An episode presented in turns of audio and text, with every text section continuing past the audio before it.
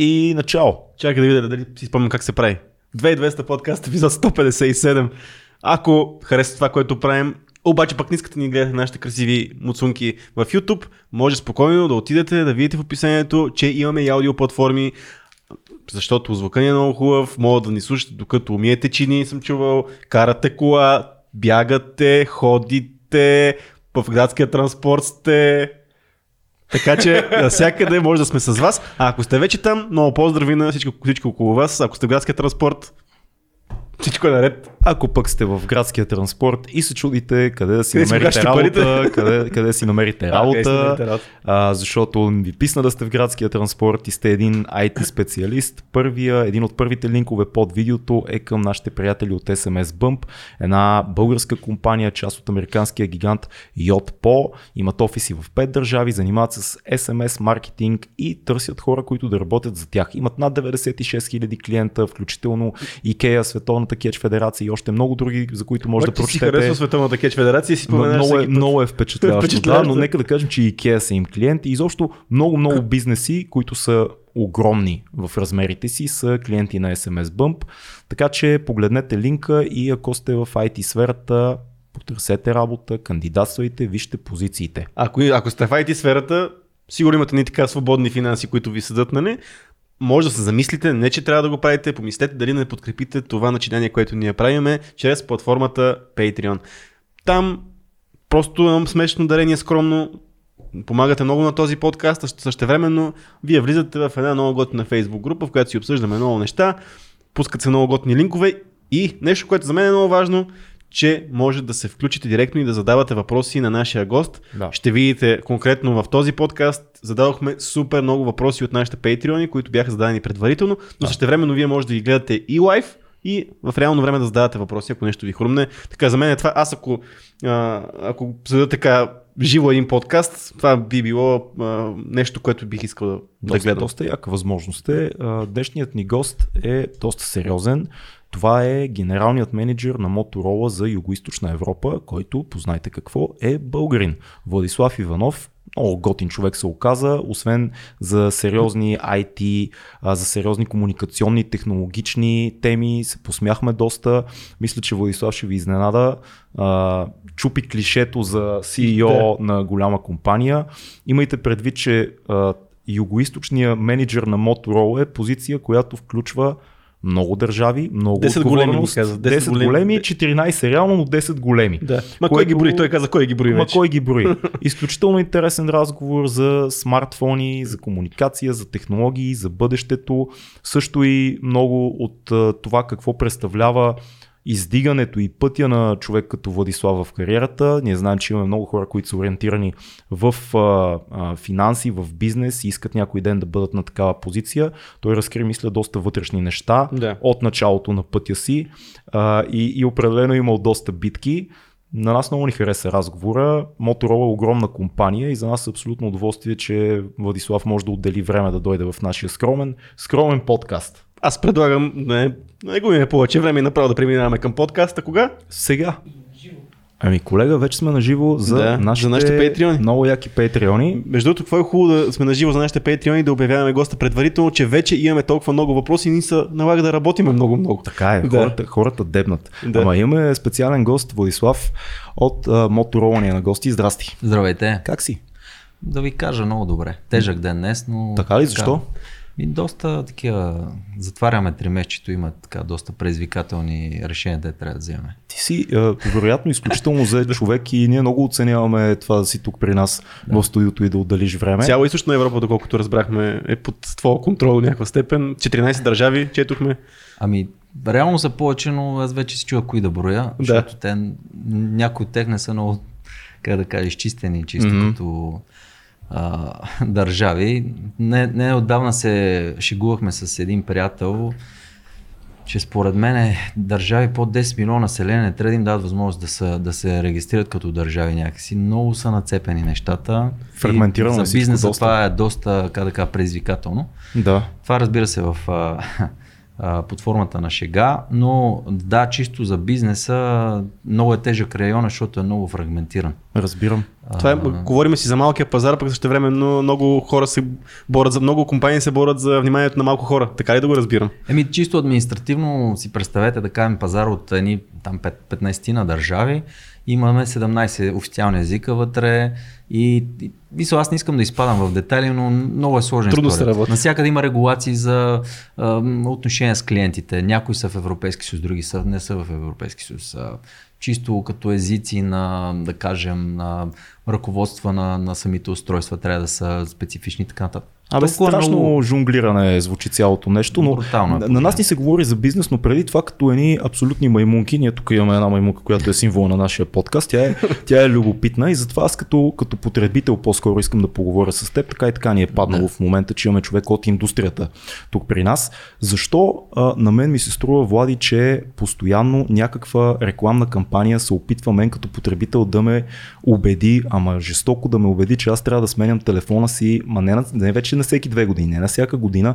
Имам чувство, че едва ли не всеки месец аз трябва да си сменям телефона с нов, който има малко по-добър изкуствен интелект, малко по-добра камера. Ама това ще промени живота ми, това ще промени отношенията с приятелката ми, с семейството. Всичко, ще намеря щастието, ще го докосна и, и, и, и всяка рекламна кампания на а, големите брандове бълват по някакъв начин това нещо. Да. Кажи ми ти като един специалист това така ли? Аз ще стана ли по-щастлив човек, ако си сменям телефона всеки месец? А, значи аз имам тук, как да кажа, едно раздвоение на личността в, е супер. в, този, в, в този сегмент. Не си сам. А, аз съм много привързан към, а, към устройства, които харесвам и да. не ги сменям толкова често. Да. А, естествено, че не го разбирам чисто от потребителска гледна точка защо е нужно. Нали, напълно не го разбирам mm, напълно. Аз също. От бизнес гледна точка, нали, естествено съм схванал необходимостта нали, това нещо да се случва, но чисто от потребителска гледна точка погледнато, а, аз мисля, че няма нужда да се сменя телефона толкова често. Това като едно, въпреки, едно CEO че... на Motorola, въпреки, може да си позволиш може... да го кажеш, така ли? да, мога. това, е супер. това, е, това е 2200 подкаст, това е много яко. Да, това мога да го кажа. Надявам се естествено това да не достигне до много, много широка публика, но шегувам се. Добре, а, ако си говорим сериозно, къде, колко, колко, колко бързо напредва развитието на смартфоните в момента. Да. Защото за нашето поколение, хората, които сме родени в, в така първо с големите тухли, които навлязоха като бяхме деца, смалиха се устройствата, в един момент влязоха смартфоните. Почнаха да стават по-големи. Почнаха да стават по-големи, но по-тънки. В един момент сякаш развитието спря и всеки следващ апдейт, всеки следващ нов модел е с много малко по-добър да. от другия. Ми аз забелязвам, че последните три години, да кажем, няма някакви много големи скокове в, да. в иновацията, така да го кажа. А, поне за мен не, не е с някакви големи темпове развитието. А, надявам се, че в следващия период вече ще бъде доста по-благоприятен. А, аз сега имам така една среща, в която участвам стратегическо портфолио. А, разглеждаме в нашата централа в Чикаго а, другата седмица. Mm-hmm. Може би след това мога да направя някакви повече такива, да маркираме повече някакви неща, които ще идват като технологии, но а, какво мога да кажа, че темпа не ми харесва, че много се е забавил. Mm-hmm. И въпреки това има анонсиране на, на почти всеки от големите марки, анонсират поне два пъти годишно ново портфолио. Два пъти годишно. Два пъти годишно, което е много бърз цикъл на, на, на, на въртене. А, а колко новото портфолио е различно от другото? Е, да, от предишното. Малко е различно. Да. Малко е различно. А, за мен лично няма, нали, няма голяма разлика, но а, да кажем тези а, апдейти се водят най-вече от две гледни точки. Едното е процесорите, uh-huh. а, производителите на процесори. Те така правят а, възможно това да се върти по-бързо. Естествено, всеки се опитва да има най-новото в своят своят, своята сто, стока, е, така. Е, еволюционно продукт. ни е заложено малко това. Така и затова общо взето има такова едно забързване на предлагането, но това чисто концептуално не променя много, много ам, потребителското изживяване на, на, на клиента, който купува продукта, колкото и странно да звучи от моята уста. Да, ма, ма е А, честно да. и, и уважаваме това, че Да. си честен с нас, а не се опитваш да ни, да, продадеш. да ни разтегнеш някой лукум, как е много важно да сменяме непрекъснато не, не. Не е важно. Сега има си е, съответно сегменти от а, пазара, за които е особена важност. Мгм. Мога да дам пример с а, геймерите. Факт. Да, това е важно. Какво има там? Значи ние в последната, как да кажа, в последните половин година, даже 9 месеца, а, сме твърдо решени да даваме на геймерите това, което а, всъщност искат. А именно най-новия процесор. Сега аз лично не съм голям геймер, даже не съм геймер бих казал, но съм контактувал с доста, нали, така, искам да държа активна връзка с пазара и ме, така, имам някакво убеждение, че наистина процесора трябва да е топа. Да. Нали, така да го кажем. А, Фил, така ли е? Имаме активен геймер. Така, е, активен геймер. И видеокарта. да, да, да. Та, та общо взето, какво, нали, знаеки това нещо, аз казах на моите колеги, вижте, а, дайте да направим така, че ние да дадем на българския пазар наистина първи М. най-новите процесори, да направим каквото трябва да се направи. И се, ако трябва да се инвестира, ако трябва, нали, тук ще правим каквото трябва, но трябва тук в България да се появяват най-новите процесори първи. А, в последните, както казах, 6-9 месеца, ние имаме обявени около 5 устройства, които са с най-новия процесор на пазара. Сега в а, февруари обявихме най-новия си модел, а, Motorola Edge 30 Pro, мисля, че се казва, с деветата генерация на Qualcomm. Преди това имахме две премиери, а, G200 модела, който е Snapdragon 888+, пак първи, Бийте, бийте един Google, докато ни слушате и ни, и ни гледате, бийте един Google и, И- разгледайте. И на всичкото отгоре, преди това имахме G100, имахме Edge портфолио, анонсирахме 5-6 устройства. И на всичкото отгоре, а, това, което казах, нали, ние няма да продадеме стотици хиляди устройства тук, mm-hmm. но дайте така да го направим, че не само да сме първи с най-новото, ами така да ги направим нещата, че да са много достъпни. Да. И общо взето тръгнахме в тая посока. А, даже имахме такива някакви спорове с колегите в Западна Европа, тъй като а, опитахме да кастомизираме някакви неща от телефона, mm-hmm. типа на махнете този кабел, не ни трябва, махнете това, за да мога да постигнем да влезне цената ниско, нис, ниско по трева, така се каже. Футболен това, жаргон. Това, това като че ли е, е доста важно за Motorola като компания, поне по моите наблюдения, нещата да могат да бъдат достъпни и да, да може да поддържат по някакъв начин себе си, да, да, да предложат на средното ниво потребители нещо, което нали, е здраво, стабилно и ефтино. Иначе аз може би ще разкрия част от нашите такива дълбоки идеи, какво правиме, но си позволя. Тук сме само ние, Да, така Само трима. Само, Така да, че може да си говорим. Няма да.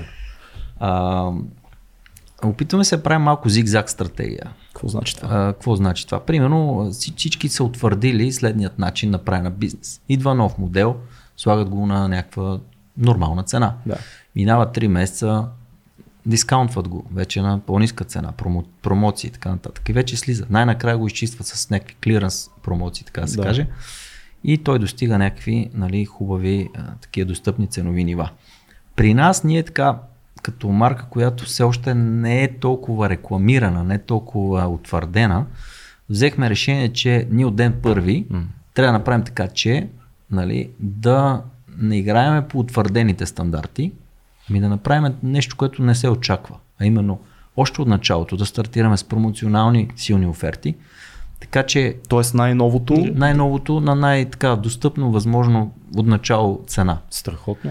Естествено, това ни лишава в последствие от възможност нали, да имаме някъде 4, 5, 6 месеца по-късно съществено сваляне на цената. Мгм.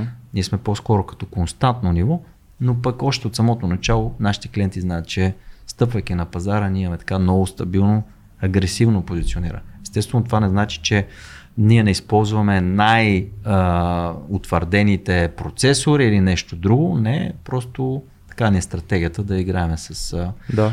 агресивно Но, но аз съм забелязал и, и доста смели решения във вашите телефони. Спомням си, преди време имаше един ваш телефон, който беше с модули, Да. а, има сега сграваеми, които вече и други марки правят, но с- тази смелост, това ли е нещо, което всъщност трябва да бута един бранд на пазара, защото ясно, знаеме големите брандове, които всеки иска да си купува, а, докато трябва нещо да хване интерес на този човек, който търси нещо ново всеки път. Как, това, ами... къд, къд, докъде влиза в бизнес стратегията смелостта с решенията за някаква нова функционалност или нещо?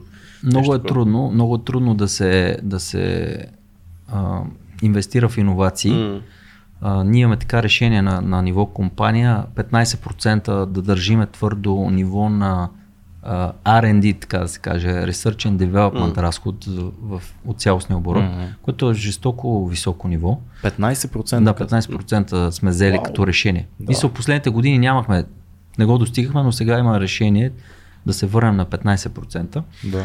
Uh, това е един стандарт, който показва, че компанията наистина се грижи за бъдещето и инвестира в иновации.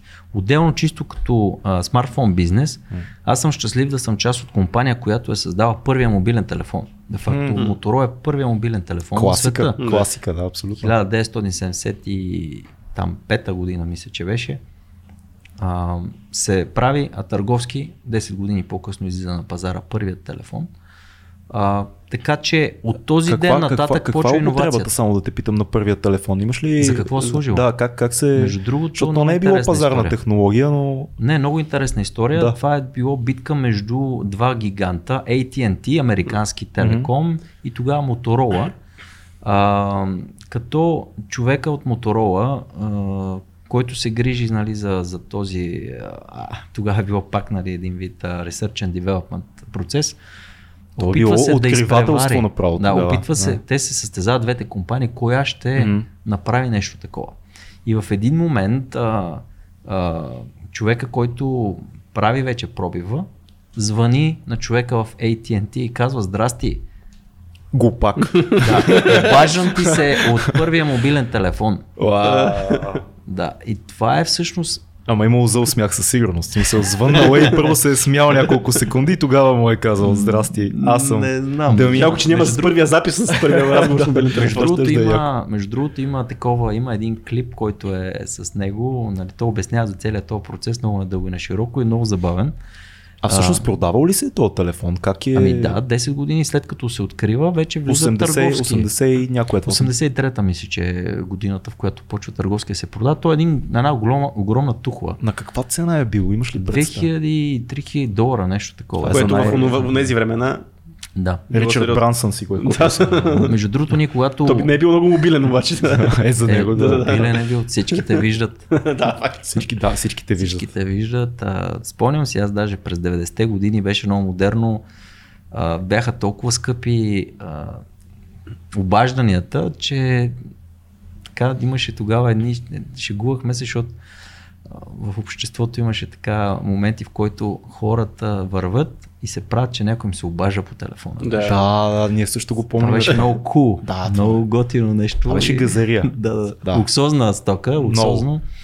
А то всъщност вече... е невъзможно толкова да. много да го мреш, защото с тия цени, които е имало тогава. А нали... пък ние по наше време само си, как, клипвахме си. даже, да. даже в първите, в филмите от 90-те, ако си спомняте, винаги военните нали, бяха първите, които имаха такива сателитни телефони, да. рамбо и така нататък. И в един момент лека по лека това навлезе вече в един момент полицай, нали, даден важен бандит, шефа на бандитите имаше мобилен телефон. Това е изключително интересно. Добре, а има го другия въпрос, който е много важен. Почна ли да се изчерпва потенциала на, на смартфоните като устройства, изобщо чисто технологично? Стигнахме ли ръба, в който трябва да се появи нещо ново? Ми аз бях тръгнал от там, нали, защото въпросът беше как е иновацията в телефоните, нали, какво се случва. Първият мобилен телефон 1983 година, търговски да го кажем. Да. А, какво следва след това? Значи, а, фирмата Motorola пуска в следващите много години а, много иновативни неща. 1G, 2G, 3G, 4G, 5G, винаги е част от така а, пускането на пазара на такива възможности, които телефона може. А, естествено в момента сме в ерата на 5G. А, ние работиме много по въпроса как да направим така, че тя да вече да стане реално използваема, mm-hmm. реално достъпна, не само да бъде теоретична, нали, само в някакви флагшип устройства и така нататък. Да. Ние работим много усилено в това да имаме в, вече в по-масовите телефони а, налагане на 5G а, капацитети, които могат да работят а, в българските мрежи и така нататък. А, към, днешно, към днешна дата иновациите са това, което може би вече виждаме в повечето флагшип а, устройства. Чакай, а, дефинирай флагшип за хората, които ни слушат. Флагшип а, обикновено се използва за най-доброто устройство, което компанията има, нали? високия клас устройство. А, окей, окей. Извинявайте за тази Не, чуждица. не, Не. научаваме нови неща всеки път с нашия Просто подкаст, още- това е още важно. не съм да. се как да кажа, търсил от деня. Да. А, така че това първото, първото, което виждаме е да в, в тези високия клас устройства да бъдат а, показвани най-новите неща, но не е задължително само там, разбира се. А, напоследък това, което е така доста модерно и интересно е сгъваеми дисплеи. М. Значи, пак а, ние сме компанията, която направи първият сгъваем търговски Ама то най-нормалното Motorola има първия сгъваем, а, защото аз си спомням, по мое време аз дори имах флипфонче, което беше едно алуминиево Motorola, то ако не е Motorola първия Да. И, то оттам и аз тръгва. имах по едно време, Да. другото. Да. Значи в момента, в който аз, аз даже спомням, 2015 година имаше едно, как да кажа, е- едно технологично шоу, в което, в което имах възможност да, да участвам и там видях следното нещо. Бяха обявили, че са направили е, огъващ се дисплей Мгм. вече. Значи, това беше първата част от а, развитието на технологията, огъващ се дисплей. И веднага след това, няколко месеца след това, видях а, в това въпросно шоу, а, технологично, а, ние като компания вече бяхме направили огъваща се гривна, която, Да. която се огъва нали, по някакъв много готин начин. И един вид това е новия смартфон нали, на ръката. А, това беше естествено прототип, нали, не е търговски продукт, но на база на тези нали, първи стъпки ние успяхме първи да извадиме сгъваемият а, Razer, който и до ден днешен чисто технологично е доста гърди пред конкуренцията, тъй като има напълно затворен вид, Да. той няма Да. нали, огъване, просто ами е напълно затворено сгъването на дисплея и има доста голям функционален дисплей, който аз лично го ползвам този телефон от 9 месеца, няма да го смена още поне една година. Хм, Дето, дето ме питате Да, точно, дали да. имам аз нужда като потребител от смяна на телефоните, твърдо не. Мисля, Това ли е вашия флагшип а, в момента? Не, това Не. не, не е флагшипа, Да. ни, но това е телефон, който Това е твоят моят телефон. телефон. Това е телефон. Да, защо е моя? Защото, веднага казвам, този телефон толкова, толкова е компактен, че много често забравям, че съм с телефон. М. В джобчето, цак, лекичко и всичко е супер. То, може би това е основната идея като цяло Да, на технологията, това- да забравиш, че има технология. Тя да, Да, стане да, по някакъв начин част от теб. Да, лойка, ние последните 5-6 години видяхме, че в момента има хора, които нямат настолен компютър, нямат лаптоп, а правят всичките си неща, които правят в ежедневието си на телефон. Как си обясняваш този преход и наистина хората, защо нямат вече а, PC-та, освен ако не работят с тях, не са геймери, могат всичко да си вършат през телефона. Това ли беше целта на, нали, на индустрията като цяло, че телефона да замести всички други устройства? Ами, Замени и фотоапарат до голяма степен. Ние Значи- ходехме едно време с ни сапонерки през цялото време да, Да, да, да. Така е, така е. Вярно е, колега. ами мисля, че не.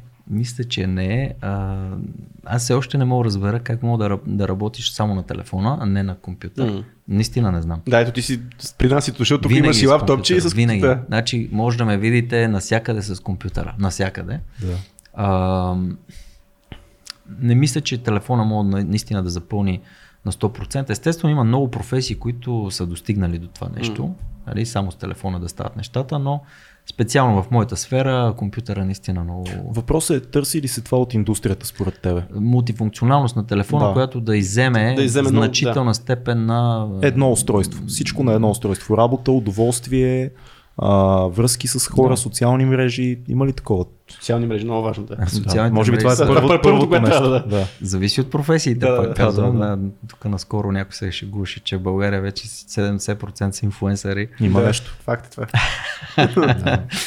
А, отчасти да, но не напълно. Значи mm. ние всъщност работим адски много също да следваме тази тенденция и последните ни устройства, бих казал, от, а, последните 9 месеца в по-високия клас, говоря Motorola Edge, включително G100, G200 и така нататък. А, те са снабдени с а, така наречения Ready for а, софтуер, mm-hmm. който какво представлява? Представлява това, че ти телефона си, нали, вървиш и с него навсякъде, обаче можеш всеки един момент да го, да го забудеш в, в един USB а, HDMI кабел, да Мгм. кажем.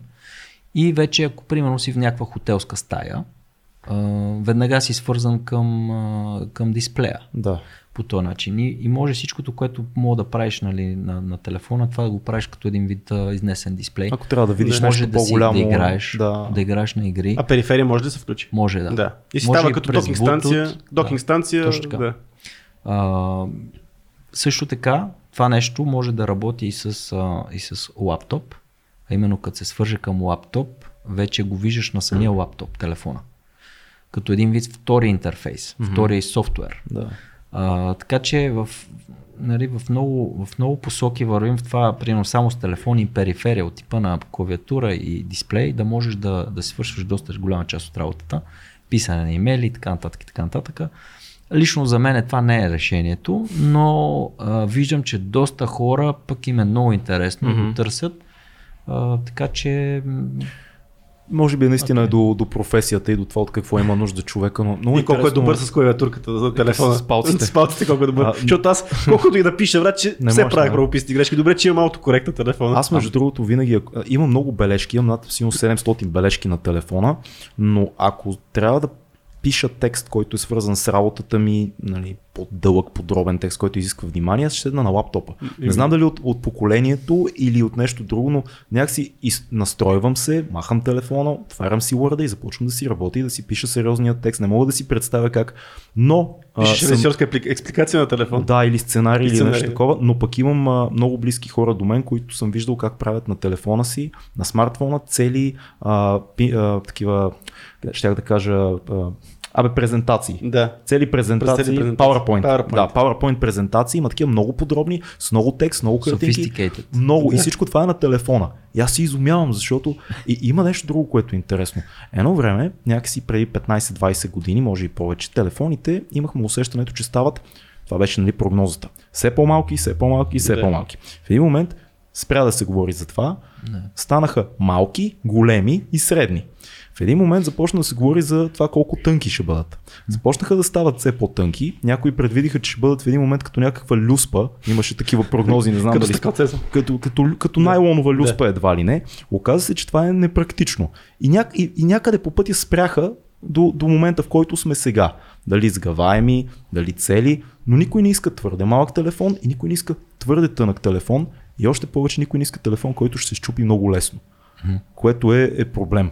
Какви са твоите наблюдения? Стигнахме ли точката, в която това се нарича смартфон, това е устройството, от тук нататък или се научаваме да използваме други устройства, когато ни е необходимо, или изобщо търсим нещо ново, Neuralink, там Илон Мъск и така нататък. Да. Ами, за съжаление, никога няма да намерим точното, защото то се да. променя във времето, невероятно. А, в момента даже тече, нали, пак тече един процес, който вече сме достигнали до много големи телефони, сега се връщаме малко обратно, към Точно. по-малки телефони. Да, да. А, това е тенденция, която аз виждам в, примерно и в разработките на новите модели. А, моите очаквания са, че че никога няма да спре този процес. Хм. Той постоянно ще търси нещо, най-правилното нещо, което е постоянно да се, да се лакатуши между голямо, малко, тънко, дебело и По-скоро нататък. кръгово имаш предвид. Не е Някакво- една точка, в която не, стигаме финала. Няма крайна, няма, Върти. няма крайна правилна и решение на задачата, нали, в който вече Да. филма свършва. То е един вид процес, който никога не свършва. А, сега, какво, какво аз очаквам в, чисто в телефоните? Да, едното като тенденция, което ще става все по-достъпно и може би ще бъде ам, може би ще успее така да доминира. То е малко като при covid Значи имаме делта вариант, омикрон вариант и в един момент единият Апдейти. вариант почва да доминира на другия вариант. Да. При телефоните също така, ако мога да направя такъв а, аналог, Интересен рокет. а, имаме, имаме сега, сега сгъваемите. Нали? Да. Доколко сгъваемите ще почнат да изяждат от бизнеса на стандартите, това зависи от а, най-вероятно цената. Нали? Когато Да. технологията ще бъде толкова достъпна, че един сгъваем телефон да бъде на цената на несгъваем телефон. Да. Е така. Факт. Ако примерно имаме този момент, съм сигурен, че повечето хора биха предпочели сгъваем телефон. Със сигурност изглежда по-яко. Да. По-кул е, като цяло. Аз пак казвам, може би, защото съм захранен с много филми, но това да дигнеш и да се обаш някой Да. и да досън да затвориш тази- Готиното да му затвориш, нали? Да му за... штрак. Наистина, не, не просто с копчето, а с отношение да му затвориш на човек. Вече така ли, че нямаме това удоволствие да тресне слушалката на този с Да, всичко, Да, всичко се променя. И вече не е телефона. Едно време нали, беше само телефона. Като се каже с телефона, имаше един телефон. Телефона. Да. Вкъщи. Така е. Как, с къде седиш ти по отношение на всичко да ни е смарт в животите? Нали знаеш, сега в момента тенденцията е смарт хоум, айде осветлението добре, ма то в един момент бойлера ни е смарт, а с хладилника ни е смарт, врат, входната ни врата ни вижда, лицето разпознава, никой ни пуска. Как седиш ти в тази? Защото ти все пак си в този бизнес много дълбоко. Твоя дом смарт ли е? Бойлерът ти смарт ли искам да питам? Ами, Бойлер.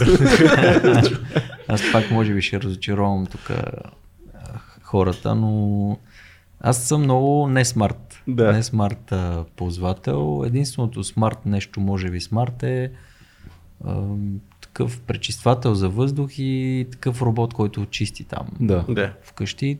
Това са смарт нещата и смартфоните. Нали? М. Друго няма смарт. Даже телевизора не е смарт.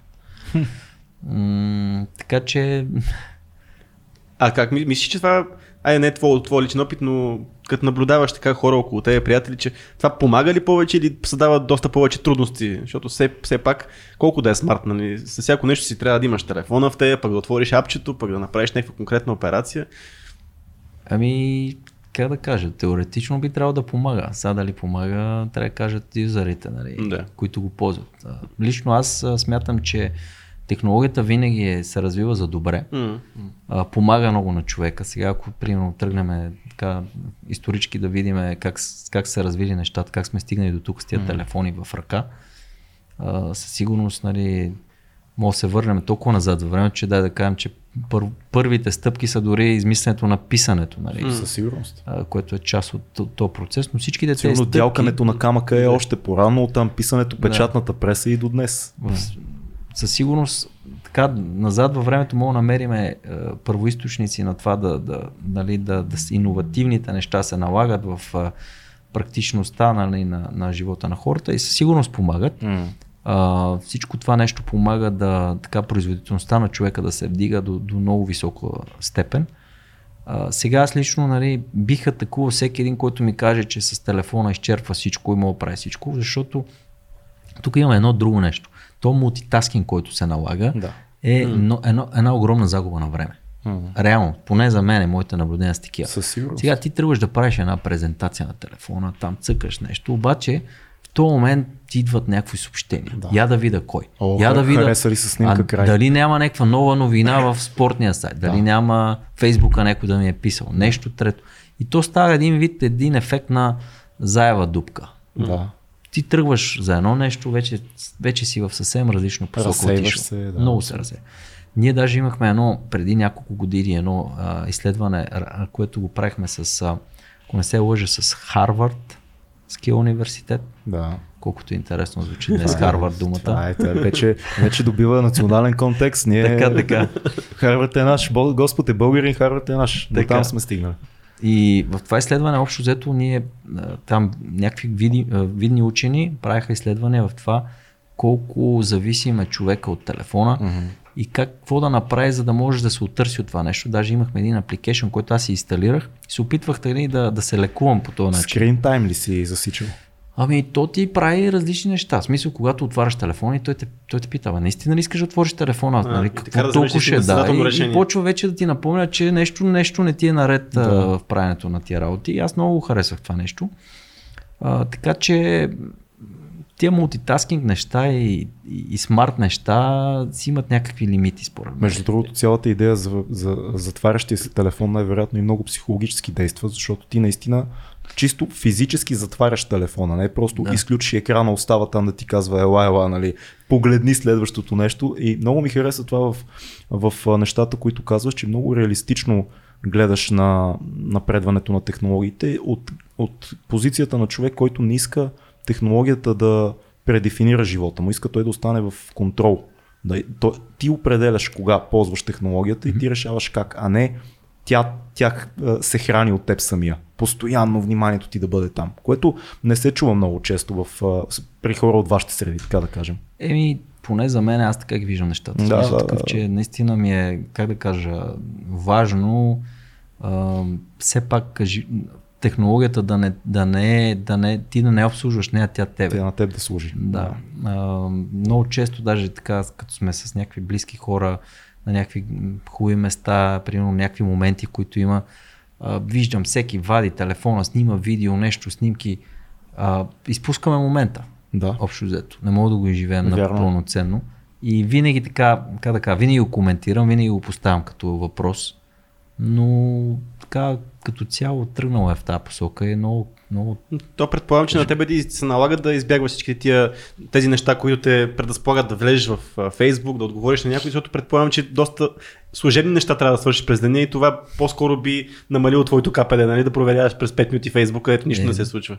Е, да, да. Това може би, това е проблем на нещо от общество, защото наистина губиме адски много време в безсмислени неща, особено като, са, аз съм много голям противник на TikTok и не разбирам как хора прекарват часове в TikTok, нали, примерно, където едва ли може да... Какво е TikTok? Но пък ето, че е нещо, което е тук да остане очевидно. Аз, аз да. казах, като стана популярен TikTok, една-две години и TikTok няма да има според мен, обаче ето, че Вече устаряваш. вече Не остаря. си, не си предвидил хода на новата социална мрежа. Ти какви, какво имаш на какви социални мрежи използваш в ежедневието си? Ми сега напоследък си инсталирах Clubhouse. Който... Така, това, ето? Аз не знам. отворения нещо. Не, да. сериозно? Да, дай ни малко е. Да, а, общо взето, аудио. Така. Аудио подкасти и не само подкасти, ами общо взето такива а, виртуални стаи, в които влизат а, хора по интереси и си говорят на някакви теми. От, ця, от целия свят, разбира се. Готино. интересно. Да. И- По- повече бизнес ориентирано ли е? Не, всякакви. има. Всякакви теми. Да, всякакви теми. Хм. Примерно за расизъм може да има, за жените и там еди какво си. Нещо като Reddit, може би, нещо такова. Ами нещо такова. Въпреки, да. че Reddit е по-скоро на форумен Да, на принцип. форумен принцип. Е. Но Да, това да. е по- повече аудио, така, аудио. А, Да, а- интересно. Кой допуска хората, които да говорят вътре? В смисъл, Ми те се... правят си стаи И се почва да си говорят там, но- Да, ако някой те хареса да те слуша. Значи, Да се Много- местим ли, правиме, под, правиме подкаст и не знаем за това нещо. Да, ние сме, ние сме във всички платформи, но не сме в клуб. В тази Без, без. А, Clubhouse, ако слушате и гледате този подкаст, свържете се с нас. Ние може би ще дойдем във вашата платформа, ако условията ни харесат. Знаете, нали? един приятел, нашия приятел Джо Роган, знаете какви са му неговите условия, Знаете, може да измислим нещо. Фил ще ви отговори на, на имейла с добра оферта на 2200 подкаст. за Clubhouse. Добре, ме ми е много интересно, защото ние знаем за този а, недостиг на, а, на компоненти, недостиг на суровини. Да. Това отразява ли си и в бизнес с а, смартфоните? Естествено. Как, разкажи малко за този процес, хората наистина може би не е знаят. Значи, може би беше, си спомням деня много така, много добре, беше февруари месец 2020, М. когато а, ми се обадиха колеги от Китай, китайският ми офис.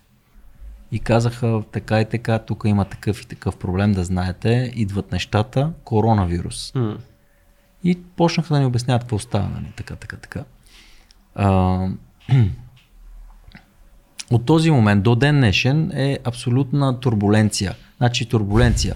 Возите се с самолета и от време на време Да. нагоре-надолу а, друса сериозно. Във всеки един, може би, не всеки един ден, но няма спокоен момент, в който нали, всичко да е предвидимо и наред. Постоянни проблеми с процесори, с, с транспорти, с, с е, в момента има локдаун цял Китай. Да. Локдаун. В момента има. COVID да. Де факто имаме, имаме някакви спешни а, неща за издължаване, някакви телефони, поръчки, разни, всякакви такива. Тук ще и, и, и проекти, нали, търгове mm-hmm. и така нататък. Ние в момента не можем да отреагираме, нали, защото имаме, как да кажа, карантина. Мгм. Нищо не може да излезне от там.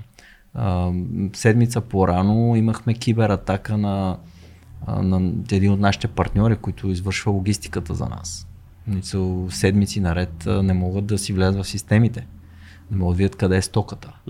А, проблем с недостиг на производствени капацитети за, да кажем, някакъв процесор. Мгм. Какво правиме? Нали? Виждаме, правиме нов модел, променяме до този процесор, заменяме друг, който трябва да промениш модела на телефона. Вече това не е лесно като упражнение, тъй като имаш договорени някакви а, доставки с партньори, смяната много трудно. Трябва да смениш а, а, кодове, трябва да смениш абсолютно всичко. И през цялото време, както казах, mm. последните две години плюс е доста интересно. Естествено, това го приема като един вид а, предизвикателство и част от работата, но някакси не си иска леко да почнат да се понормализират нещата. Виждаш ли решение на тази криза, защото ние знаем, че това започна още от преди пандемията. Нали? Пандемията задълбочи нещата, но виждаш ли решение някакво и какъв е, какъв е изход от тази ситуация? Ами, значи, аз не мисля, че ще се реши въпрос, М. честно казано. Трябва да се борите до... А, това, че е почнала пандемия, това, че е почнала някаква друга криза, трета криза, това са само част от нещата, които се случват, които вече се случват, но предстоят още такива предизвикателства. А, виждаме, че Европа в момента доста се така, как да кажа, а, има, има някакъв вид а, непредвидимост с а, работата с Азия, така да го кажем, М. най-общо казано. А, всичките тези неща ще предизвикат допълнителни предизвикателства в бъдеще в доставката на тези неща. Борят ли се- Технологичните продукти. Да. Борят ли се големите компании да намалят тази зависимост от Китай? Защото аз знам, да, примерно, за... се. Вече се борят открито, да. Защото аз знам, примерно, за ето Nike, примерно като бранд, който прави нали, маратонки и всеки други, всеки други дрехи, все по-голяма част от производството си изнасят извън Китай, в, в Венецуела, в Виетнам и така нататък. Технологиите, доколкото знам, все още са си, доста от тях се произвеждат в Китай, голям процент. Аз не искам да спекулирам сега, защото не, не мога да си спомня с кой от партньорите ставаше въпрос, дали за Qualcomm или за Intel. Но чух а, за това, че отварят някаква мега голяма инвестиция за производство в Германия на процесори. Това е една огромна, една огромна възможност за България Мгм. и за като цяло региона Да. да. да се позиционира, тъй като ние сме част от Европа. Трябва много твърдо да се заявим къде ще го играеме, как ще го играем и да, да почнем да, да играем този, този Това, в като, този това матч. като казваш, ние като България, къде сме в картата на, нали, на създаването на микропроцесорна технология, как са Няма тук ни нещата? на Няма. картата, Няма ни нас на Аз като човек от правец, нали, трябва, трябва да знам този въпрос, като там първият завод нали, за микропроцесорни техника, техника, но няма ни. В момента няма. Значи много, много е, как да кажа, от, от това да ни няма до това Да. да, сме много сериозен фактор е много една, една стъпка. А, аз съм още особено щастлив да, да почвам да чувам, че а, има, има, да кажем, на ниво държава вече нали, почва се говори, че искаме да правим такива инвестиции, да се бориме за да се забележиме в, така, в, в картата най-малкото на Европа, че съществуваме и че искаме да привлечем някакви нали, производства тук да се случват и така нататък. А, много важно е да успеем нали, не само да се заявяваме, че го искаме и да се случват нещата. А, така ще съм щастлив чисто от гледна точка на българин да видя, че влизаме и ние участваме в това, не само да, като потребители, но като... Да, пък и да се отвори още един сегмент за кариерно, кариерно развитие в някаква друга област, защото ние Точно, точно. тук се видя нали, сайт индустрията, какво се случи. Нали, тук при нас доста напреднаха тези неща, много чужди компании а, нали, все пак а, работят тук с български работници и така нататък. Това ако се отвори на такава възможност и за хора, които се занимават с телекомуникации, създаване на хардвер, това ще предполагам, че е хубаво и за бизнеса, и за създателите на мобилни телефони, на компоненти и така нататък. Така че а, Да, като, си, като си говорим за кариерно развитие, ти в момента, нали, говорихме цяла източна Европа, как се стига, как се минава този път, как стигаш до тази позиция, откъде се започва, ако може да разкажеш малко за твоя път. Ами, аз съм, всъщност аз идвам от едно малко градче, ще да кажа. Сега ще, да не обиждам градчето, от Благоевград съм. Ам, как да кажа? Най-случайно. Най-случайно. Да. За какво става въпрос? Естествено, там, минайки си по реда от 90-те години, нали, трудните времена, в един момент започнах да уча в економически техникум в Благоевград, което така малко ме профилира в посока маркетинг, економика и така нататък. Естествено, следващата стъпка беше така съвсем нормална да, да вляза и да, да следвам такова образование, чисто економическо. А, как стигна до IT индустрията като цяло, е това вече е най-случайната част от нещата, а, тъй като а, реалността беше такава, че аз идвах в София с 25 лева точно, седмични пари по това време, които включваха абсолютно всичко. Значи спомням си, че имаше някакви купони за студентски столове и така нататък. Да. И там като, като си ги предвидиш там за 4-5 дни, нали, и общо взето не остават кой знае какви ресурси. Ресурси. Ресурси. Мисля, че не можеш да речеш 25 лева ресурс, но... Да. Но, един но с това мислене се стига Да се стига място, на да. което е той сега. Да. И в един момент аз взех така на втори, третия месец, реших, че това не е достатъчно, дали не, някакси не, не се случват нещата спрямо очакванията. И реших, че трябва да си намеря работа и да почна нещо да работя. да. И общо взето почна едно търсене. Отначало първата ми реална работа тук беше в, в това, имаше една фирма, която правеше по това време а, а, реновирането на ЦУМ. А, че интересно. Да. И там един познат приятел ме покани и каза, заповядай тук, трябва, какво трябва да се прави, трябва да се търпат кабели и трябва да се връзват климатици Да. и трябва така електричарска работа, добре, там понаучих се някакви неща, няколко месеца естествено най-накрая не ми платиха. И това, Това е България. България, кам, гледай сега какво стана, с такова голямо желание тук работих и нищо не се получи, както и да е. И почнах си търса работа по някакви обяви си спомням. Колко годишен си тогава? Ами първи курс студент да съм бил До 20. 20 да, Да. 19, 20, Да. 19. И попаднах на една обява, търговски представител, а, там копирни машини, принтери. Към, добре, аз нищо не разбирам, ама ще пробвам. Да. И общо взето, Щях да кажа и тази технология лека по лека издъхва пред очите ни се повече и повече, но да. отидах на, на въпросното интервю и общо взето а, видях една огромна опашка от кандидати. Казвам, тук няма да стане много кандидати, много нещо. И така, нали, имах, как да кажа, леко, леко притеснение, тъй като реално за един човек нали, ставаше въпрос там, не е голям екип да се, да се избира, но поради някаква причина менеджера, който беше тогава търговския директор на, на фирмата, някакси ме хареса чисто като, как да кажа, младо момче, ще го научиме. Видял е потенциал. Да, честно казвам, аз не разполагах с някакви конкретни, да кажем, качества, които те да са купили в този момент. Може би се усетили просто, че си готов да се отдадеш на тази работа и да, се Да, учиш си може би голямото желание. Това, а, комуникативен, много хора може би не си дават сметка, вероятно ти в пъти си си бил много пъти от другата страна на интервю за работа, хора идват при теб и може би не си дават сметка, че е много важно, да, важно е какво знаеш, важно е къде си учил, но сигурно това да а, излъчваш, да имаш усещането за човек, който е готов да се учи и да работи е също не по-малко важно, ако не и повече. Да, значи, честно казвам, аз съм правил много интервюта. Да. А, назначавал съм много хора за работа. А, така, във времето вече виждаш нали, доста с, на големите числа, нали, вече като видиш много хора, виждаш Мгм. различни поведения. Но аз сега не мога, да, не мога да се върна назад времето, се поставя нали, какво от срещната страна е видял, Да. чисто като поведение мое. А, със сигурност нещо, което е видял, че съм бил много желаещ да го работя с много ниски, как да кажа, очаквания. Да. Не съм отишъл да кажа, вижте сега тук аз, това ми е първата работа, му искам 2000 лева заплата. и тук една секретарка така да прави, тук две да еди какво си да прави. да. А, със сигурност е било, как да кажа, с ниски претенции, но пък съм се заявил директно кой, какво представлявам, че, Да. съм, че искам да уча, а, нямам някакви, кой знае какви знания и умения, но, но съм готов Честно е било.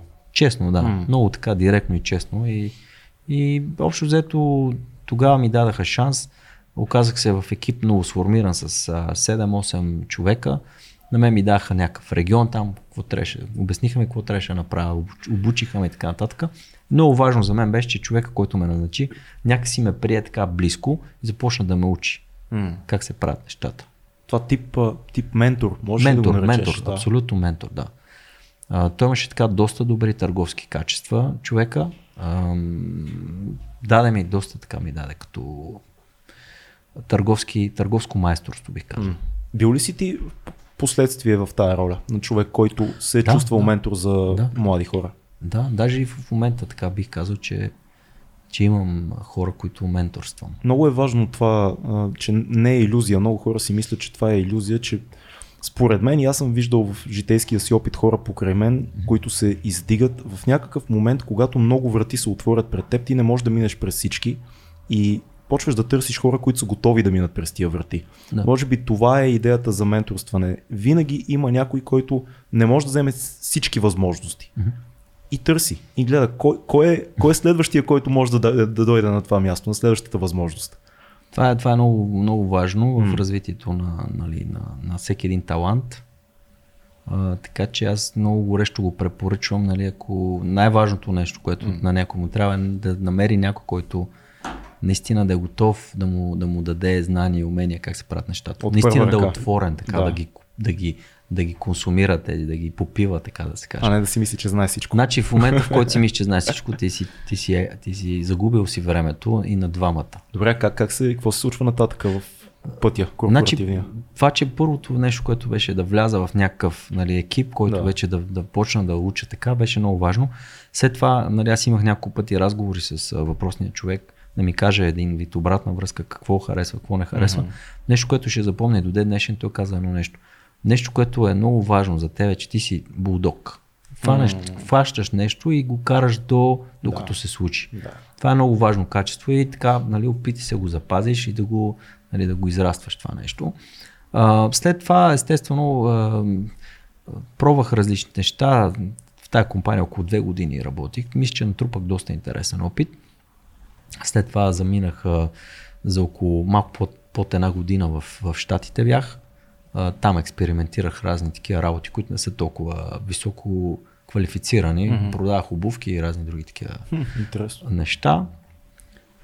А, след което обаче реших, бях тръгнал даже да, да, да, да оставам да живея там, честно казвам. Мисля така да го кажем директно, както Да, се да, казва. да, да. А, с тази идея тръгнах, но в един момент казах, това не е за мен. Аз, на мен не ми харесва тук. Тесно ми е, тясно ми е, тесноградо. А, Тесноградо. да, Какво имаш предвид? гледна точка на това, че а, в този даден етап от живота си, аз съм нали, влязал в там в а, как да кажа, в обществото на може би много ниско ниво на, как да кажа, социално, економическо общуване. Да. А, хората, с които съм заобиколен, не ме, как да кажа, развиват достатъчно. Не те и вдъхновяват Не ме и вдъхновяват. Да. Това може би е най-силното. Да. Самите американски там хорица, които виждам навсякъде, бяха толкова материал, материално насочени, че това нещо направо отврати. Вау. Мене лично. Да. И аз казах, не, аз си се връщам в България и въобще нищо не ме интересува. Между другото, само да те прек... има два типа хора. Едни, които се отвръщават на това нещо, едни, които много им харесват това нещо. Всички американци са материално настроени. Да, да, да. Очевидно ти си втория тип. Еми, не знам, прекъсна. може и да е такъв моментум, нали, някакъв Да. моментен етап, а, но как да кажа, не бях, не бях много вдъхновен от, М. от цялата тази история, която видях, върнах се и общо взето в момента, в който се върнах, тук имаше една възможност в а, компанията KK Electronics по това време беше, а, тя беше една много голяма, огромна компания, която а, играеше ролята на представител на Samsung и на разни много други марки, разбира Да. се. А, и там изкочи възможност а, за доста скромна заплата, бих казал. По това време аз имах много приятели, които идваха и казаха, аз тук ще съм сервитьор за 800 лева, ще съм това за деди колко си. А, Тогава си спомням, че заплата ми беше 450 лева. Коя година се случва това? нещо? 2001 може би? Да. 2002. Да. Нещо Еми, такова. На ръба на минималната. тази. Ами Да. беше доста ниско Да. като заплащане, бих, бих казал. И ме взе един друг мой ментор, ме взе за асистент. Хм. Това ми беше следващата стъпка в кариерното развитие. Един вид асистент, нали? Там а, да му помагам с търговията и т- р- разни други неща. Там за няколко месеца естествено еволюирах и м- ме направиха продуктов менеджер за IT, за IT частта. Мгм. И общо взето оттам тръгна това IT. Нали, от а, Xerox нещата, IT, после Samsung там и Да. продуктовия менеджмент там на нещата, така че така тръгнаха. Да, ти- ти всичко, и всичко история, както се Всичко казва. е история. Но ти си на много... Така ние си говорим лекичко, но ти си на много впечатляваща позиция в момента. Ти си генерален директор за Юго-Источна Европа. Това са 14 държави реално. Има, или, няма. или повече. Или и ти не знаеш вече. Не знам колко са точно, но големите са 10. Да. Големи. Говорим за бизнес, който е а, с, пазарен, с пазар, който е над 1 милион бройки на година пазар. Са 10. Останалите са вече по, по-мънички, които нали, не ги броиме много. много. Какво е българин да бъде на тази позиция? Това за всички нас е много вдъхновяващо. Въпросът е ти усещаш ли така, напрежението от това е и позицията ти изобщо и каква роля играе това, че си българин? Не е лесно да българин да, да управлява това. Винаги го има, как да кажа, скептицизма в... ам, Абе, вие там. да. Да, винаги го има това, че си от малка страна. А, как да кажа, трудно ми е да говоря по този въпрос много, но а, въпреки това, че реално са ми дали шанси, реално ми дават шансове постоянно и, и, и го има този, как да кажа, има го пътя пред мене, а, аз съм ставал свидетел на това, че бидейки от България, не от Англия, да кажем, или от а, Франция, а, все пак съм и пропуснал много възможности. Да. Нали така? А, но въпреки всичко, нека да бъдем позитивни. Бих казал, че как, как да кажа, стъпка по стъпка се случват нещата. Аз съм особено щастлив за това, че компанията, за която работя, е така доста мултинационално ориентирана.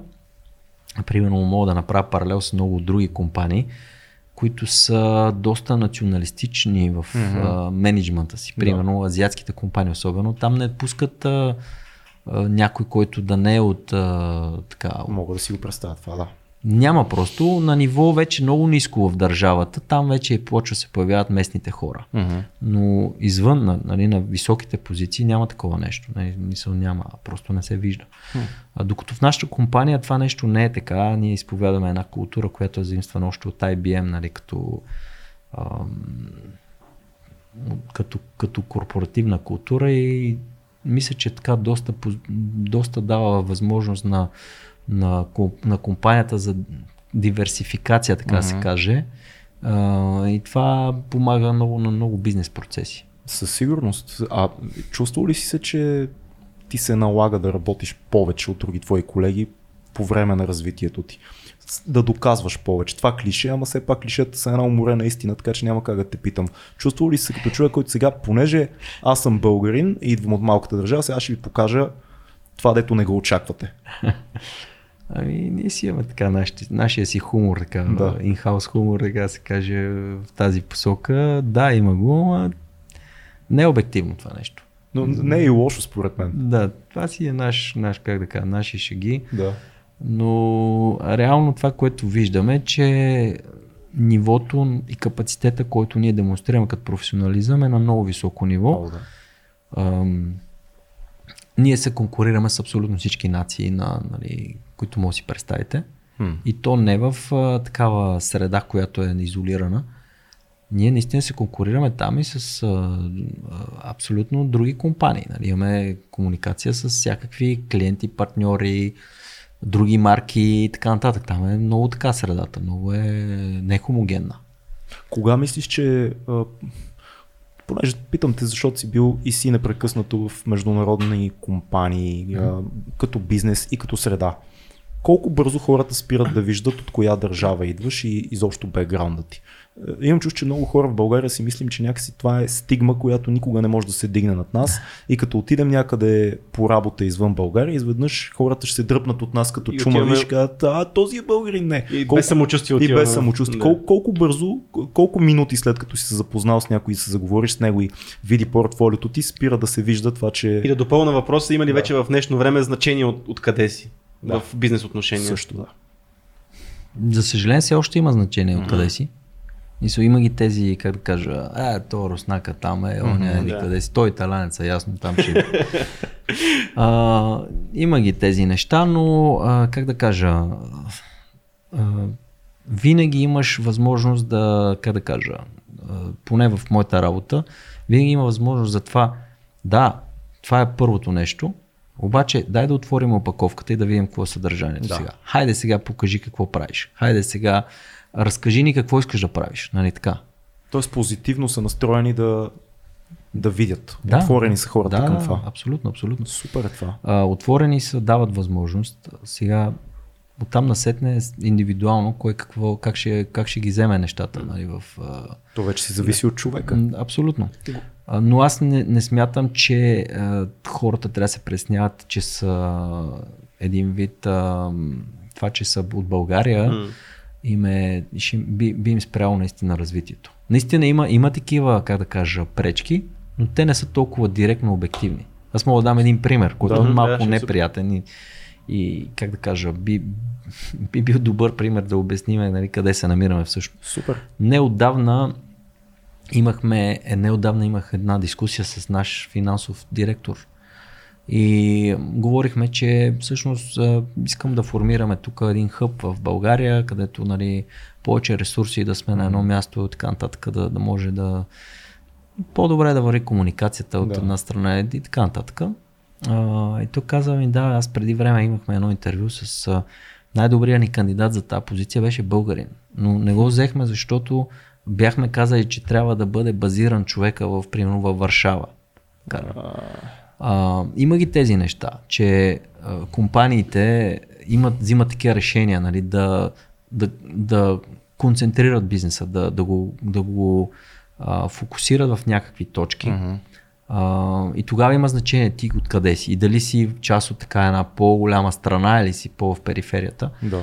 Но пък а, ето, човека е бил най-добрия, представя се по най-добрия начин и при първата възможност той вече изкача на... Отворил си е врата. Може да не е Да. това неговата, но някоя друга врата ще се отвори. Със сигурност, какво знае човека е англичанин, който нали, говорих с него. Какво знае, че най-добрият финансист, който той интервюира е българина. Да. И ще се сети в някакъв Не, момент. той не е казал, имаше един финансист българин, а каза най-добрият финансист, който интервюира, беше българин.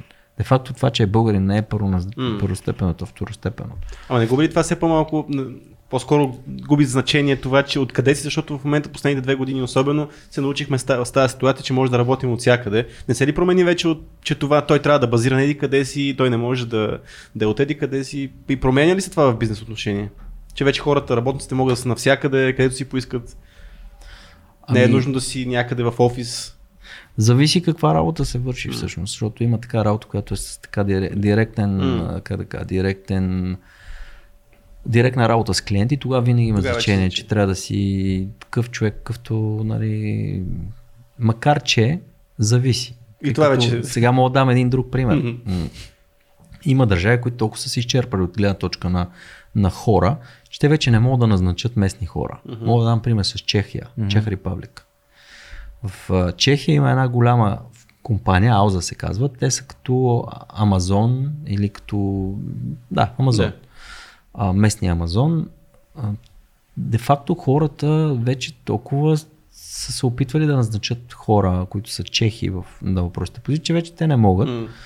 След това търсят словаци, които са най-първият им избор след чехите и, и такива не могат. И почват. И вече почва да назначават някакви други хора. И аз бех супер изненадан, на една от срещите казват, абе тук нали, е, германец е там човека, който ще работи и така нататък. И се оказа, че АО за Чехия вече си назначават германци в, е, да работят там въпросите работи, нали, които са въпреки това директно Да. а, обслужващи клиентски, нали, клиентски срещи. Което е, би казал, странно, Много интересно. но така един процес, който и тук ще забелязваме скоро време. Е, Да, да, ще но... ни се дигне самочувствието, ако почнем да назначаваме германци. Виждам, че отвори така, въпросите. въпросите от Patreon. Имаме, имаме доста въпроси. Да. Първия го зададохме да кажем, че от е, Емилян Евтимов, който това, което си говорихме за лимита на технологиите в смартфоните, но има допълнение, че той забелязва, че всъщност- батериите са това, което в момента големите производители се борят. Вярно не е това, че капацитета на батериите е нещо, което в момента е някаква пречка за това да се... Ами То всичко е пречка, да. реално. Мисъл, зависи от гледната точка. От една гледна точка батерията си е определено а, лимитираща форм фактора на телефона, ако мога така да го изразя. Mm-hmm. Мисъл как ще изглежда телефон. Да. Във всеки един телефон, който горе-долу трябва да издържи един ден работа, трябва да имаме поне едни 3-4 хиляди мАч батерия, които изглеждат като една плочка. Да. Мисъл, в този телефон са две плочки. Една тук, една тук. Да. Но реално, както искаш, така ги разделя. Това трябва някак си да се помести във въпросния телефон. Обемно си. Да, батерията. Камерата е друга, друга лим, лимитация. Значи, хубавите камери от порядъка на 108 мегапиксела камера, да кажем, е определена дебелина. Не можеш да направиш телефона по-тънък от дебелината на телефона, заради лимитация на тази технология. Естествено, раб- работиме, да разработваме все повече и нови начини, които да направят телефона да е по-интересен а, и да избягам от тези ограничения, но да, едно от така видимо най а, спиращите като котва развитието неща е наистина батерия. Всъщност той казва, че последните 10 години само там няма осезаемо подобрение в технологията. Именно И- са скъпи и неприложими. Мгм, Да, неприложими. А, Да. Въпросът е, има ли според теб а, Заместител. Заместител. Литиво, Литиво- литиво-ионните батерии ще могат ли да се сменят с някаква нова технология близките години? Или ще си останеме на литиво-ионни батерии? Ами мисля, че ще се сменят в близките години. А с какво точно, мога да кажа следващия път, като се видим. Добре. Но, но се работи, работи се. Работи това. се, да, по, по всички направления се работи, включително и по батериите. Супер. Добре, супер. А, сега имаме въпроси свързани с а, твоето ежедневие от а, бъдещи CEO-та на компании. Да. А, сега, тук единият въпрос е как балансираш между здрав личен живот и професионални отговорности. Трудно, трудно. Защото вероятно ти работиш по много часове седмично. Ами, Сигурно графикът ти е безумен. Или? труден въпрос. Значи как балансирам? Има си неща, които човек трябва да ги, трябва да ги върши, нали така? Да. А, трябва да се спи, трябва да, да имаш време за семейство и така нататък. Ба- базовите неща. Остават ни там, има няма 8 часа. Да. Въпросът е как точно ще си ги разпределиш. Според мен е, а, баланса трябва да бъде, не трябва, значи човек не трябва да се хвърля в това да, да компенсира, как да кажа, развитието с много работа. Мгм. Да кажем, сега ще работя по 15 часа на ден и, Мгм. и край успях. Една-две години и ще станат Да, нещата. според мен не трябва, не, трябва да се, не трябва да се правят такива неща. Мисъл, не че не съм го правил и аз, правил съм го, но това те прави не толкова производителен. Мгм. А, не трябва постоянно да го правиш така. Ми, Може да има мита, някакви- мита за американския тип CEO, който се опитват да ни наложат, е едни хора, които работят по 80 часа на седмица. По филмите, по филмите не е само спят. това, не е да, верно. това, това е. Това е На мен е шефа ми е американец. Между другото, може би сега като ми зададете така въпрос се замислям, защото той човек, той живее в, в източния, източния бряг на щатите. А, горе-долу ранен сте добят вече е на, ли, на линия. Мгм. А, може би става доста рано. Може би от този тип хора. Джоко Уилинг тип, който се буди в 5 Че си сутринта. спомням, между другото, пак се връщам в, в, в щатите, като, Да. като бях там а, в този период, а, това беше част от това, нали. Тръгваш от, от по-низките там етажи на работите и така нататък и мечтата каква е да станеш такъв някакъв менеджер там в щатите и ги гледам тия вече, вече деца менеджери, какво правят. То още тъмно през нощта, нали, 4.30 някъде съм станал, хора на работа, не знам къде съм тръгнал и аз. И ги гледам в фитнеса, подскачат като такова вече в 4.30. Защото това е 5. единственото време, в което мога да го направиш това нещо. Да, подскачат в този фитнес, вече правят там здравословен начин на живот. В 4 часа къв здравословен начин на живот. И аз това казвам от години го казвам. Ето, бизнес човек ви го казвам. Още не сме си легнали, те вече са станали. Вече тренирате. Спете, бе, хора. Мозъка трябва да, почива. Добре, а сега тук има един много, много интересен въпрос от Слави Чанков. А, как балансираш в отношенията с хората разликата между човешкото отношение и корпоративния говор? Да. А, знаеш за какво говоря? Да, да. да.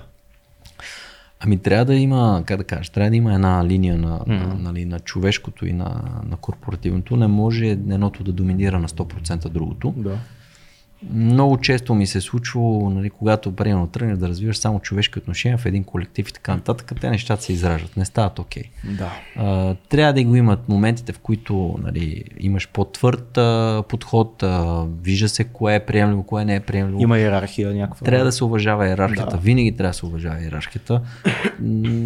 Може би, за да може човек така да придобие опит, трябва да пробва няколко работи и задължително препоръчвам да се, да се пробва, ако имат възможност да се работи в азиатска компания. Там е много силно така обучително в тази Там иерархията е тежка. Много тежка иерархия. Да. Значи аз съм имал интервюта на хора, които са работили, няма да казвам фирмите, разбира се, и ме питат нали, на самото интервю, ама тук сега нали, как е работния ден, нали, какво мога да правя, какво не мога да правя, викам, какво имаш предвид, нали, дефинирай, не те разбирам въпроса. И там ставаше въпрос, човека направо каза, че директният му менеджер в предната фирма, той получава разрешение да отходи до туалетната, без, без да преигравам. Вау. И на мен тогава нали, това ми действа доста така отрезвя- отрезвяващо, какви фирми има за, наоколо, но М.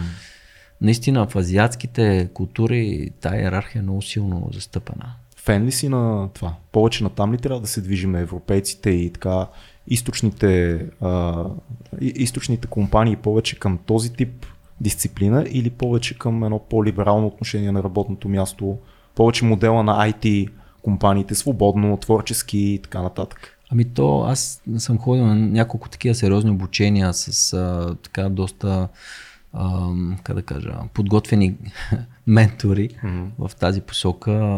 Това, което съм разбрал, че има различни общества. Да.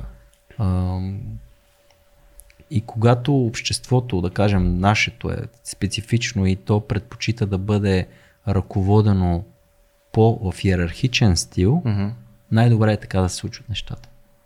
Да. България специално е такъв иерархичен е стила на ДНК и на, на, на култура.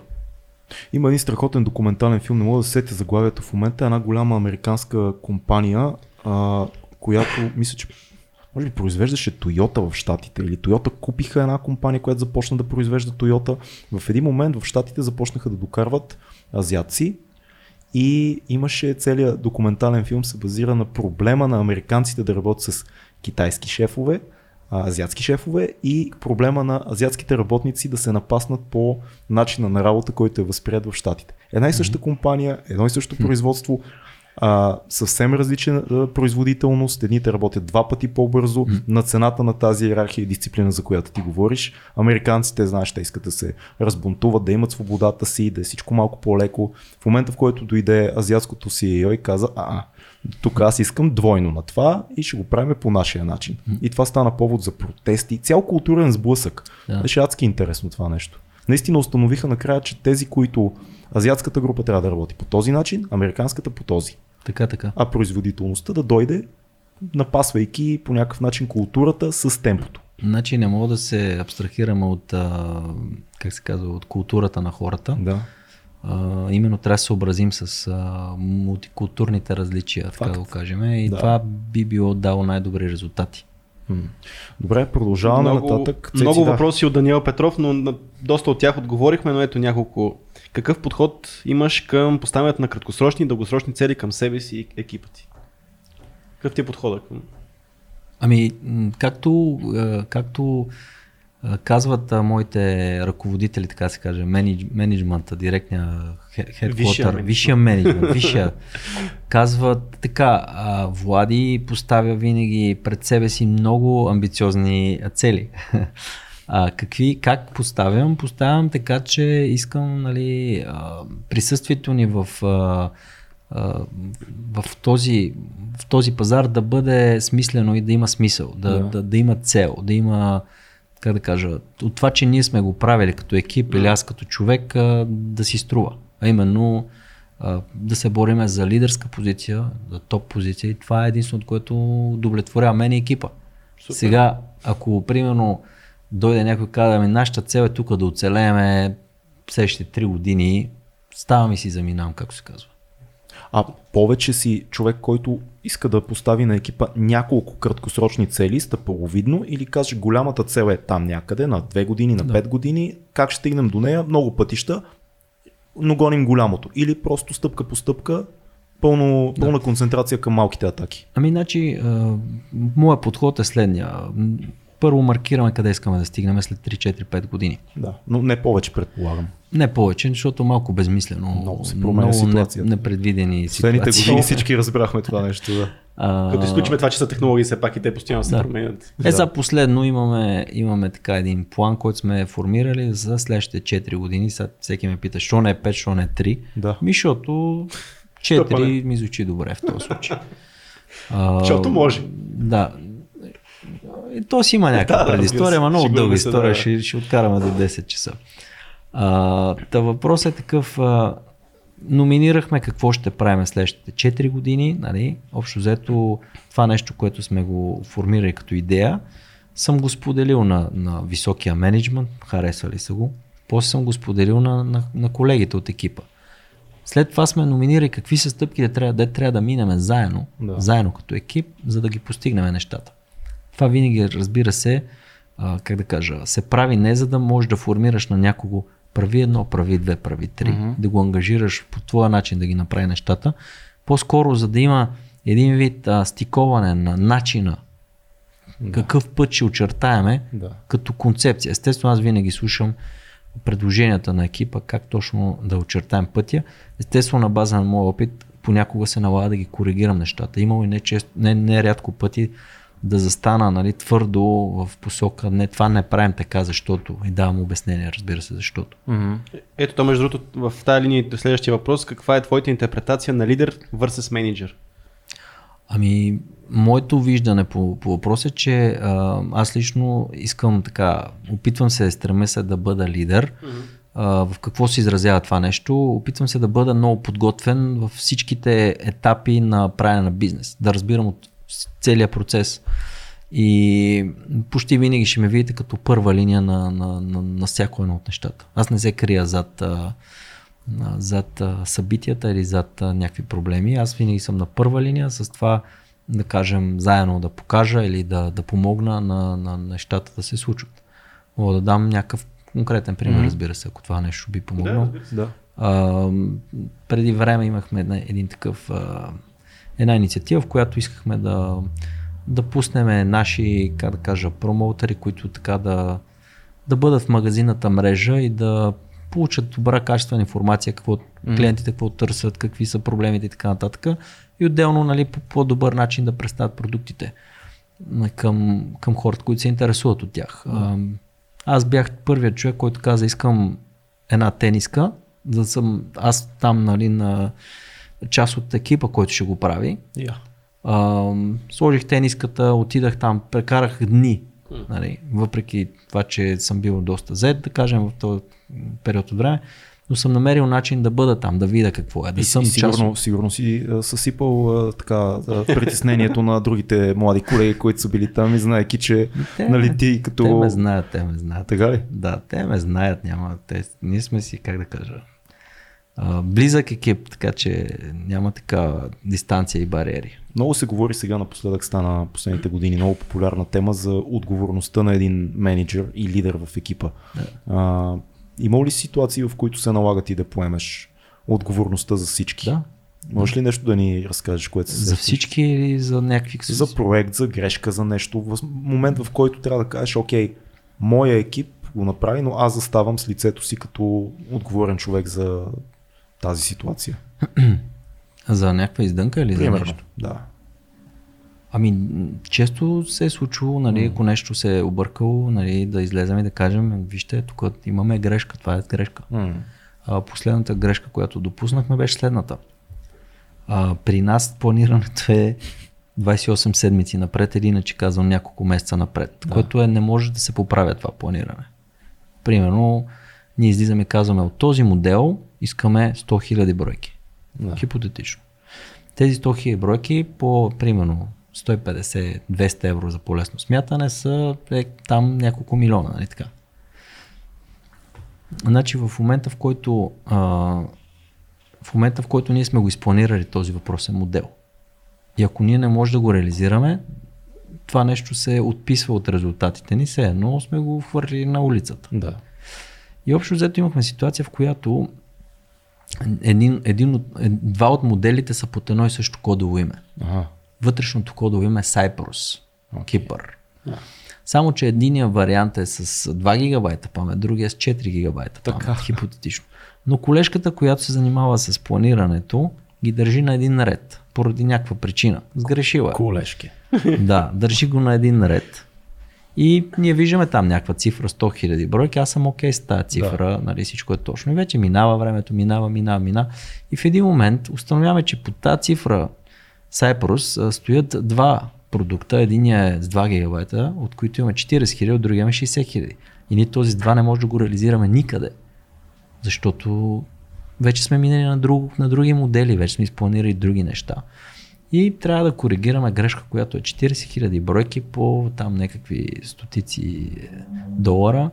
И това беше скъпа, доста, скъпа доста грешка. дебела грешка. Естествено, обявихме го, това е тук грешка, нали, има, нали, хора, това е грешка, дайте да видим как да оправим тази грешка. Но веднага се пренастрои да мислиш за това как действаме Ами сега. трябваше да го обърнем на, как на възможност. Проблем на възможност, естествено, нещо, което направихме, решихме, че ще загубим определени пари от този модел, но пък ще го предложим веднага на пазара mm-hmm. и по този начин да стимулираме продажбите в там определени канали, които са ни важни.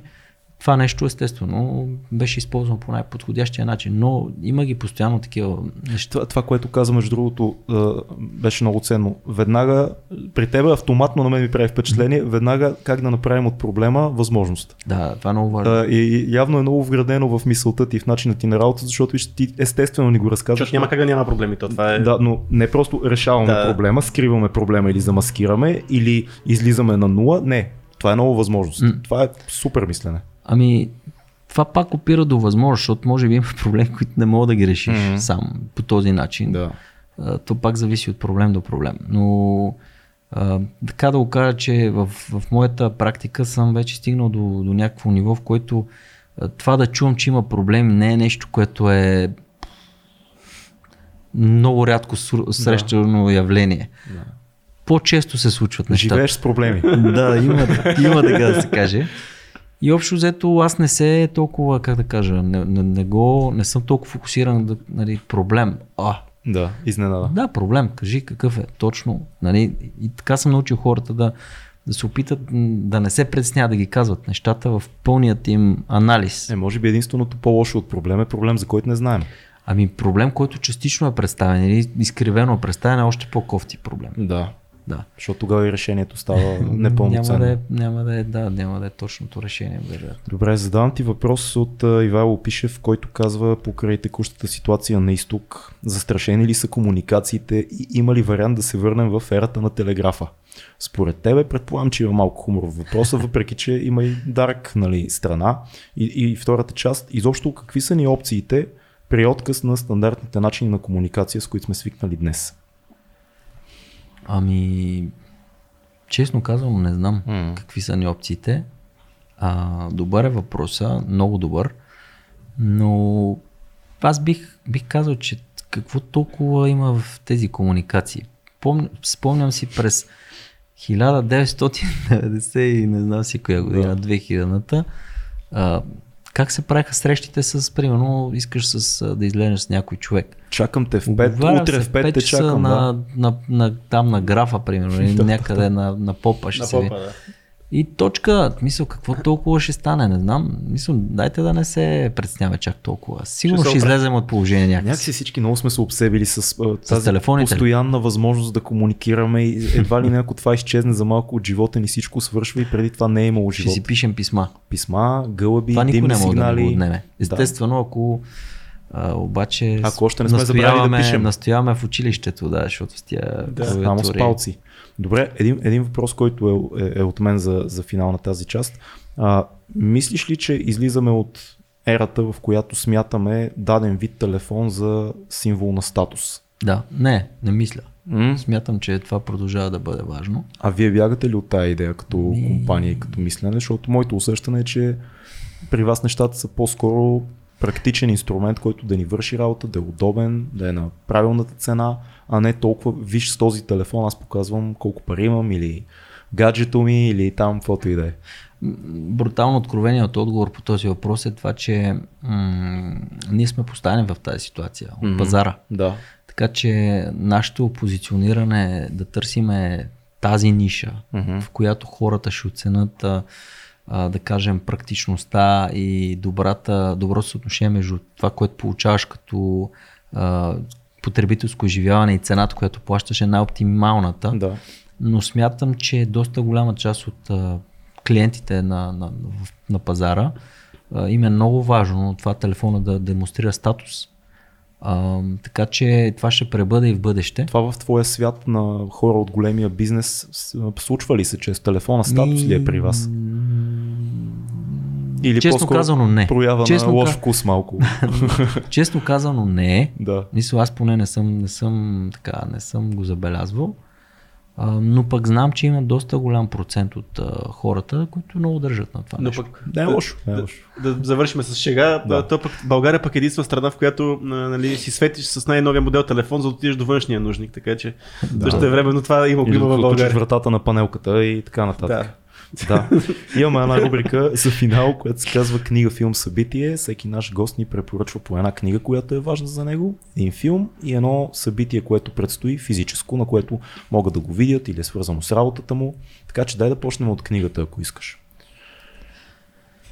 Книгата, а, последно, което така ми идва, естествено, нали, да не навлизам така назад в, в времето, последната книга, която така а, купих, беше една книга на, на Петър, се казва момчето, той го дяха по BTV, който представя 49 успешни българи. Българският ген се казва книгата. Интересно. Ам, човека страда от а, заболяване, той не може да, да говори, но въпреки това, това не го спира той да отиде и да, да, да вземе тази информация, да, да генерира да го, и да напише, да претвори. Той има такъв съответен софтуер, който Да. му помага това нещо да се случва. Петър Нефтелимов, мисля, че каже, се казваше фамилията му. Да. Да.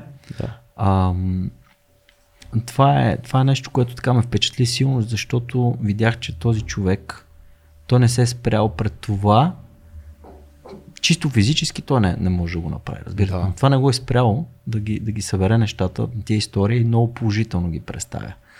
А, това е нещо, което нали, а, мога да кажа като една книга, която така последно ми е минала през, през ръцете, така да се каже. А, филм, Това, това е интересно, само във връзка с книгата да те питам, е, има ли нужда човек като теб и по-скоро каква е нуждата на човек като теб успешен в кариерата си от вдъхновяващи примери? Ами... И търсиш ли ти съзнателно примери, които да те вдъхновяват? Ами Аз по принцип съм доста мотивиран като mm-hmm. цяло. А, нямам нужда от такива включвания, нали, моментни, но... Не четеш self-help книги. но, но, но абсолютно когато видя нещо, което е много, много така интересно По-скоро био, биографии на, на хора ли те вдъхновяват? Успешни хора или те да знам? Те, Или такъв тип случаи? Последна като... биография този, за, за Илон Мъск четах, така Ага. биографичната му книга. Ам, не мога да кажа, че ме вдъхновява. По-скоро, как да кажа, Интересно. Интересна ми е, да, интересно ми е така, любопитен съм. Но филми и така обикновено mm-hmm. могат, да ме, могат да ме мотивира да съм, така да се чувствам по-преповдигнато. Ам, Кажи ни един Да. филм, който... И ние да се преподигнем леко. Кой филм? Сега напоследък, ония ден един приятел ми, един колега ми препоръча един филм. А, Финч, примерно, Финч с... А, как се казваше този човек? Един... А, да, да, Том Ханкс. Ага, Финч, кой е Финч? А, и... Сега Сега ще го проверим, да, сещам се май за... С Том Ханкс, Том Ханкс. страшен актьор. И- Жена му е бъл- българка. Българка, да. И коментирах с колегата, после му казва, човек, окей, хубаво, хареса ми филма. Е, топ, топ. Ама Да. Положителен беше, добър беше. Обаче, нещо, което не ми харесва, че почва да ги правят много економични тия филми. Един актьор само, нещо няма, няма инвестиция, разбирате. Значи слагаш сол в а, раната. Аз съм режисьор по принцип. Сега завърших наскоро дебютния ми филм. Много е трудно при нас да ти Така е, кажа. така е. Проблема е, както каза мой продуцент скоро, да не казваме за колко дни ги снимаме, че ще решат, че е нормално.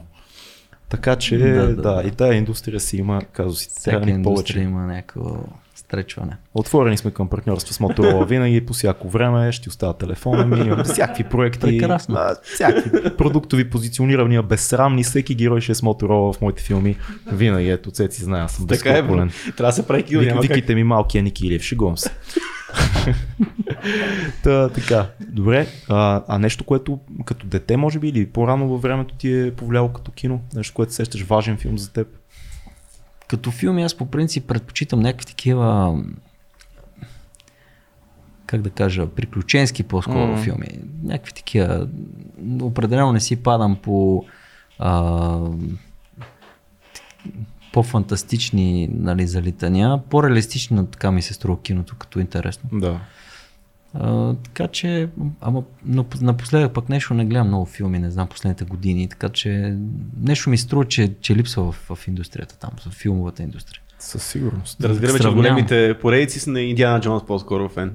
Или? Еми, да, това е било във времето си Индиана Да. да. Джонс, после там Гладиатор и такива, Да. разни е такива филми са ми харесвали, но, но напоследък нещо ми липсват тези филми, няма, няма такива. М. По-скоро залитат вече по-към такива фан, фантастично някакви Да. Което не пречи, те пак са приключенски. компютърни... М, Така е, да. Но, но е друг тип приключения. Да. Малко по На друго място е вече. визуално, Да, на друго по-визуално. място. Едно Е, събитие, което може да посетят нашите, нашите зрители и слушатели. Нещо, на което може би ти ще посетиш или пък нещо, което така би им препоръчал да, да отидат. Събитие. Не съм подготвен да отговоря на този въпрос качествено. Няма проблем. Може да си направят събитие да отидат да видят новите модели на Motorola. Просто и това да е едно събитие изживяване за тях. Ти, ти разбрахме, че си, е- ти спомена едно събитие, на което ще присъстваш, което е важно за теб в Штатите. Ма Така че там какво ще се случи Там там? затворено. Да, да, затворено, ама все пак е важно да. Да. Да, да. Ами общо взето там сядаме и и разглеждаме всички технологии, които са така достъпни за бизнеса в следващите години. Мгм. А, примерно, сега не искам да издавам някакви тайни, но има наистина много интересни неща. Мога да дам една препратка. Да Да. кажем, неотдавна в ав- автомобилната индустрия за първи път показаха автомобил, който може да си смениш цвета му. Хм. А, в, в два цвята е за сега. Да. Но пък аз знам, че е така доста напреднала разработката за по принцип. И не само за автомобили. Това ще е супер за престъпниците. Да... Следиш ли, следиш ли такъв тип иновации отблизо? Да. Мисъл с, с, с тръп. Какво мислиш за метавърс и цялата история около това нещо?